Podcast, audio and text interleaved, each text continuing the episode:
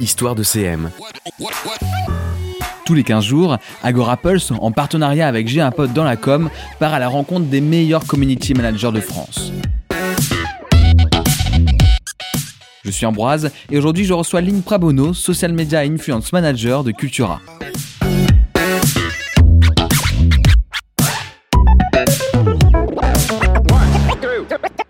Bonjour Eline. Bonjour Ambroise. Cultura a su s'imposer comme un acteur majeur du secteur de la distribution de biens et de loisirs culturels et créatifs en France.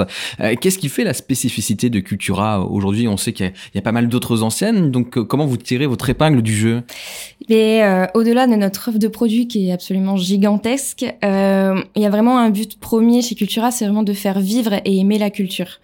Notre but, c'est que vraiment euh, chaque personne qui va entrer dans un magasin ou qui va arriver sur le site, euh, il puisse vraiment se réaliser sans complexe, sans se poser de questions métaphysiques, euh, à travers la pratique culturelle et artistique, quelle qu'elle soit, quel que soit son âge, quel que soit son niveau. Et euh, dans ça, ça s'imbrique aussi l'accès à la culture pour tous. c'est vraiment hyper important euh, pour euh, pour notre marque. Euh, et quand même on va quand même parler un peu de l'offre produit. Moi je, je, me suis toujours dit Cultura c'est un peu le Ikea de la culture. C'est combien de fois on rentre dans un Cultura en se disant il me faut ce bouquin. Et en fait on en ressort. On a 14 bouquins qui n'ont rien à voir un ukulélé on est passé devant un kit de broderie on s'est dit ah mais en fait j'ai envie de le faire donc go.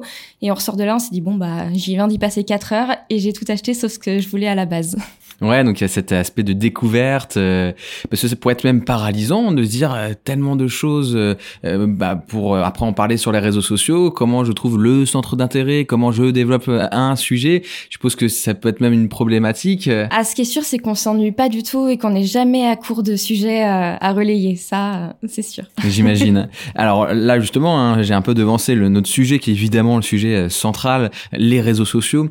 comment vous les utilisez, les réseaux sociaux? Toi, euh, au niveau de ta direction, on te dit que les réseaux sociaux, ça sert à quoi? Parce que vous avez aussi un site web, on va en parler tout à l'heure. Euh, vous avez certainement euh, des, des, brochures. Enfin, je veux dire, il y a, y a, le print, il y a le web, il y a tout ce qu'il faut. Les réseaux sociaux, eux, précisément, ils servent à quoi? Alors, bien sûr, à aller transformer évidemment, on n'oublie pas qu'on est un commerce, qu'on est une marque retail, donc objectif mercantile, donc bien sûr d'amener des visites sur le site, aussi en magasin, euh, évidemment par le biais, euh, de faire grandir la notoriété, la présence à l'esprit. Bon, rien de très original euh, par rapport à mes collègues, j'imagine, mais c'est vraiment ça. Pas tant, pas tant. Hein. Il y en a beaucoup pour qui les réseaux sociaux restent vraiment sur l'aspect euh, notoriété, sur lequel on va pas trop se frotter à des choses très mercantiles, quand tu me dis. Donc si, c'est intéressant de voir que vous, vous avez cette culture-là. Alors il y a toujours le choix des réseaux sociaux qui se posent à un moment ou à un autre. Il y a ceux qui sont là historiquement, donc euh, on fait avec, et souvent ils donnent encore de très bons résultats, notamment les, ce qu'on appelle les généralistes, hein, les, les, les, Facebook, les Twitter. et puis il y a les petits nouveaux et puis il y a des tendances qui se dessinent. Comment vous faites pour choisir les réseaux sociaux sur lesquels vous allez être et investir du temps, euh, de l'argent, euh, de l'énergie? Alors c'est très simple, on décide quand on a les moyens. Euh, donc comme tu disais, il y a les généralistes Facebook, Twitter, on y est depuis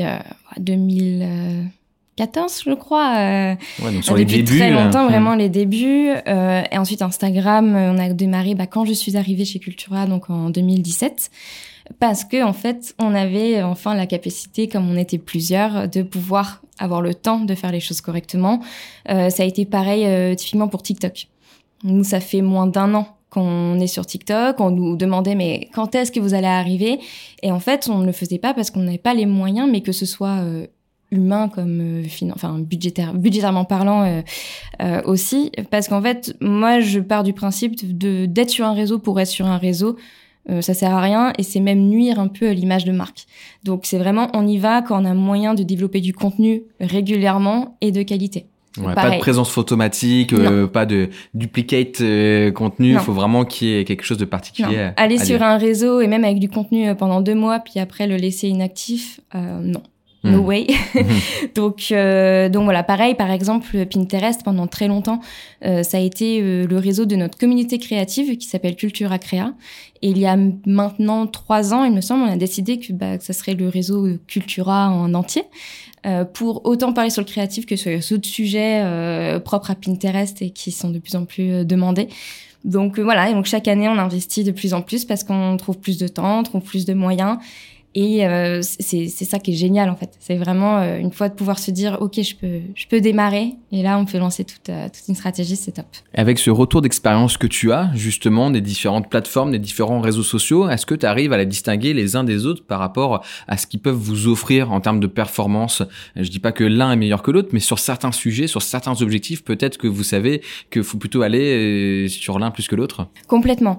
déjà parce qu'on a des cibles complètement différentes euh, enfin on va dire même des abonnés complètement différents euh, par rapport au réseau. Euh, on a Facebook où bon bah on le sait très bien, une, une audience plutôt vieillissante euh, comparée aux années 2015-2017. Donc en fait on a adapté vraiment notre prise de parole. Sur Twitter, par exemple, on a laissé tomber le côté justement promotionnel mercantile parce qu'on s'est rendu compte que bah, Enfin, on le savait très bien pourtant à l'usage personnel euh, qu'avant de partir de la plateforme pour cliquer sur un lien, euh, il faut vraiment qu'il y en ait derrière. Mais on se dit toujours, on a le réflexe de le faire. Euh, et en fait, on a vraiment décidé de réduire la voilure de ce côté-là et de garder juste la conversation, la descente d'informations, les réponses aux clients, parce qu'on a vraiment des abonnés sur Twitter, par exemple, qui ne sont pas abonnés à nous ailleurs. Et euh, on a quand même gardé quelques relais promotionnels parce, par rapport, par exemple, au gaming ou à la musique, quand les artistes sont très présents sur la plateforme, parce que ça fait vraiment la différence. Euh, certains réseaux vont mieux fonctionner que d'autres, mais tout dépend surtout de l'investissement qu'on y met, je trouve. Forcément, on va avoir une différence de performance euh, sur, euh, bah, je vais vous dire, par exemple, entre Facebook et Pinterest, mais parce qu'on n'a pas du tout les mêmes moyens alloués à Facebook et Pinterest. J'aimerais bien qu'on aille un peu plus loin justement sur l'aspect des, chiffres euh, et sur cette euh, culture que tu as dit qui était la, culture quand même mercantile. Il y a évidemment un, une pratique qu'on appelle le, social selling qui irait très bien dans, dans cette lignée-là. Est-ce que justement vous en avez euh, un usage, une stratégie vraiment de social selling chez Cultura? Alors, par exemple, on utilise le trade marketing chez nous depuis peu de temps. Ça fait peut-être deux ans euh, véritablement qu'on l'a professionnalisé euh, en interne. Donc, ça concerne autant les réseaux sociaux que nos newsletters ou autres canaux de communication. Euh, c'est-à-dire qu'on fait financer par les fournisseurs, par les marques qu'on distribue, leur place sur nos réseaux sociaux.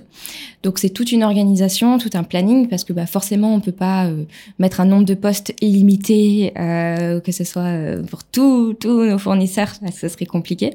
Donc on a établi tout un budget. Les fournisseurs qui peuvent le financer, euh, donc on leur prévoit un plan de communication global avec bon bah tel budget, on peut faire, je veux dire un exemple. Euh, sur l'année, euh, quatre posts euh, Facebook, un Insta. Euh... Vous donnez une régie publicitaire. Exactement. En fait, voilà, on met des briques. Alors le plus simple, c'est quand même quand on a les produits, euh, quand on sait quels produits ils veulent mettre en avant.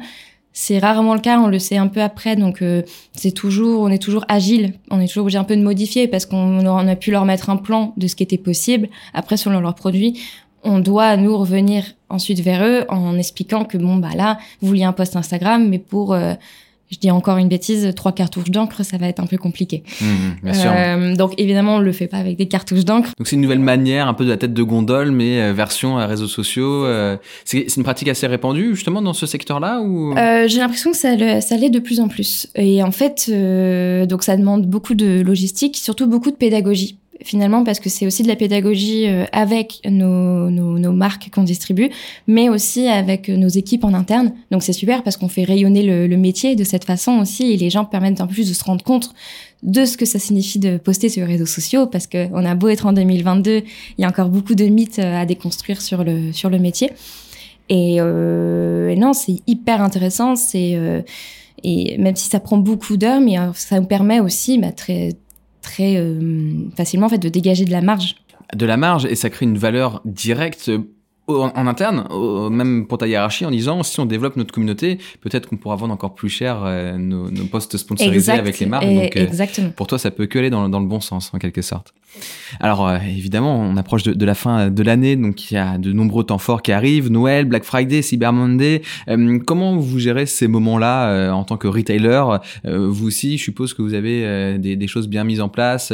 comment on appelle ça? Un, marronnier, c'est ça? Exactement, oui, le marronnier. Ouais. vous utilisez ce, genre de, process, je suppose Alors oui, euh, l'exception que pour le Black Friday et le Cyber Monday, Cultura ne prend pas la parole dessus. On, on ne le traite pas parce qu'on suit une stratégie de développement durable euh, qui nous sensibilise sur la communication et la consommation responsable. Euh, d'ailleurs, pour ceux que ça intéresse, euh, notre DPEF, donc euh, déclaration de performance extra-financière, est disponible publiquement sur notre site. Bon, par contre, bien sûr, Noël, ça, on le traite. c'est vraiment notre plus grand temps fort avec la rentrée scolaire, donc qui est imminente. on l'a, Noël, c'est du, alors du côté social media, c'est préparé dès le mois d'août. on est d'accord que du côté de l'offre, c'est déjà, ils sont déjà sur 2023. J'exagère à peine. Euh, mais là, au moment où on se parle, par exemple, j'ai quand même déjà commencé à avoir connaissance des collections, des projets euh, créatifs qu'on va devoir mettre en avant. Et par exemple, j'ai déjà euh, une euh, une créatrice de contenu pâtissière qui est en train de plancher sur quelques tutos pour Noël et Halloween. Un peu de transparence. Nous sommes en train d'enregistrer au mois de juillet. On a pris un peu d'avance. Donc ça mettra comme ça aussi en perspective pour bien comprendre qu'en effet, en juillet, vous commencez déjà à traiter. Tout à fait. Parce que c'est vraiment une période très intense. Et on n'a pas le temps, euh, en fait, pour même aller plus dans la transparence, nos plannings pour Noël sont bouclés euh, littéralement mi-octobre. Euh, alors, il y a toujours des changements de dernière minute, des ajouts, etc. Mais nos plannings sont bouclés à partir de la mi-octobre.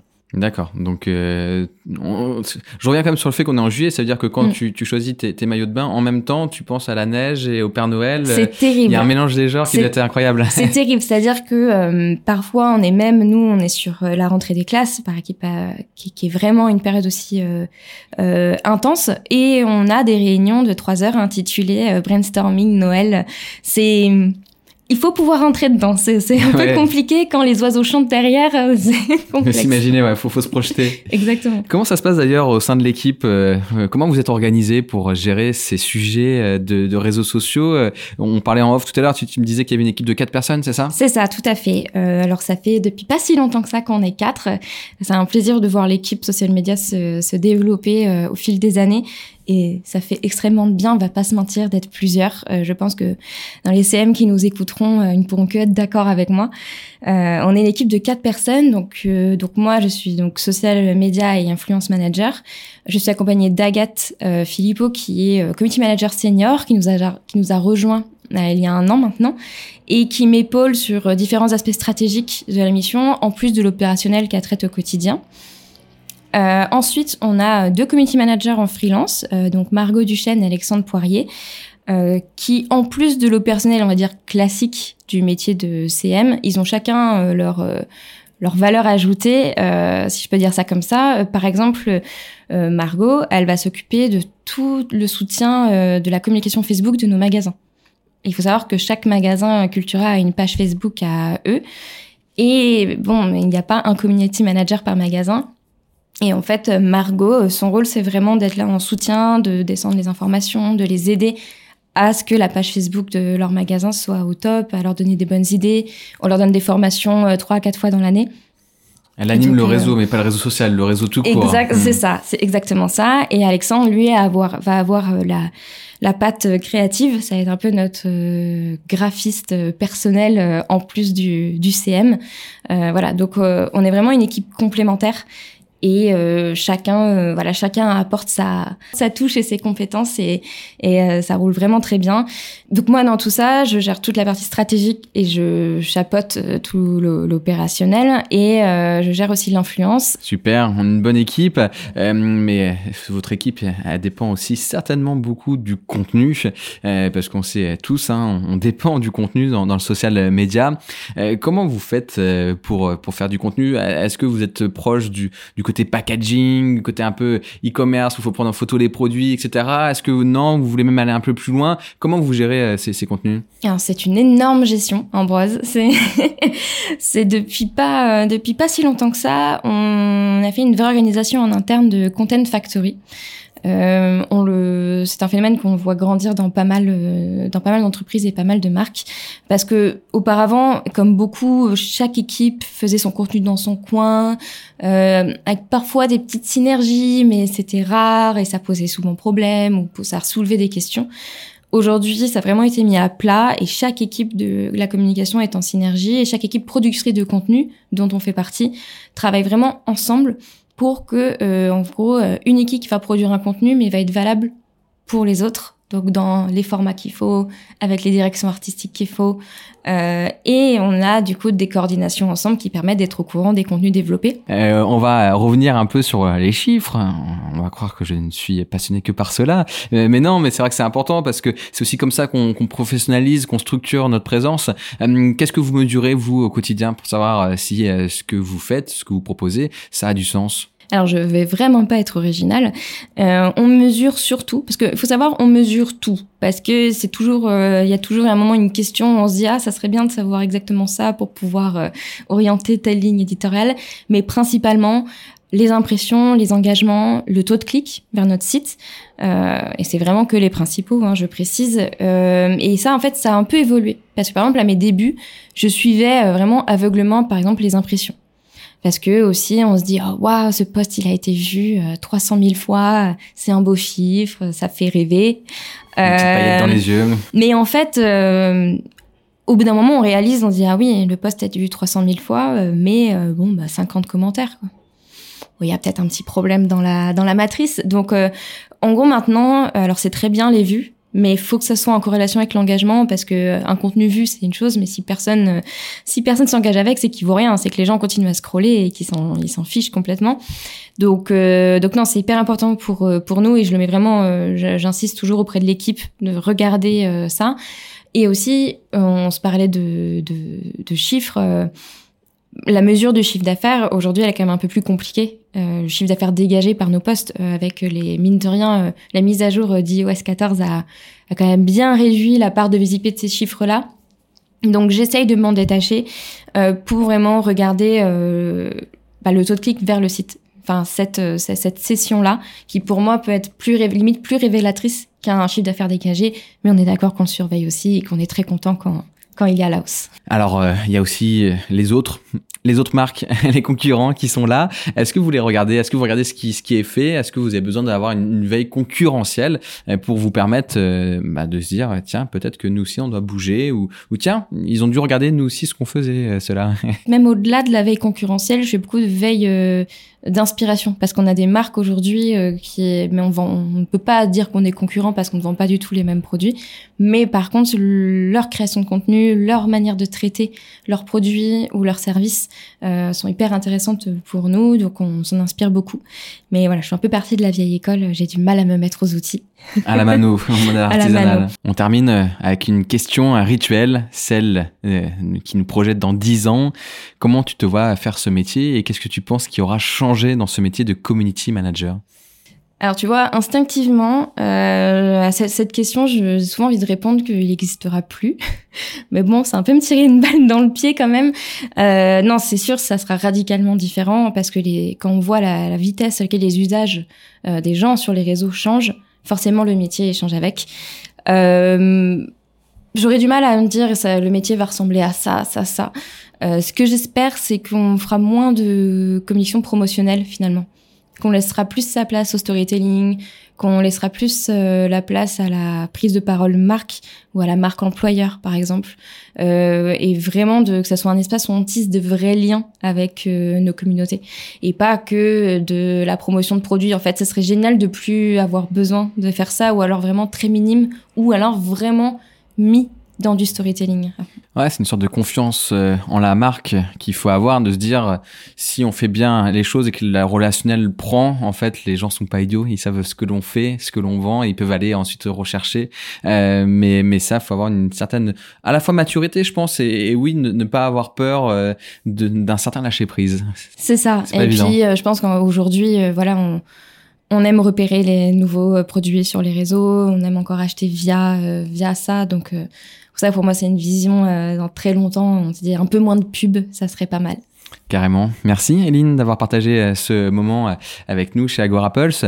On se retrouve bientôt. On continuera à suivre évidemment ce que vous faites chez Cultura.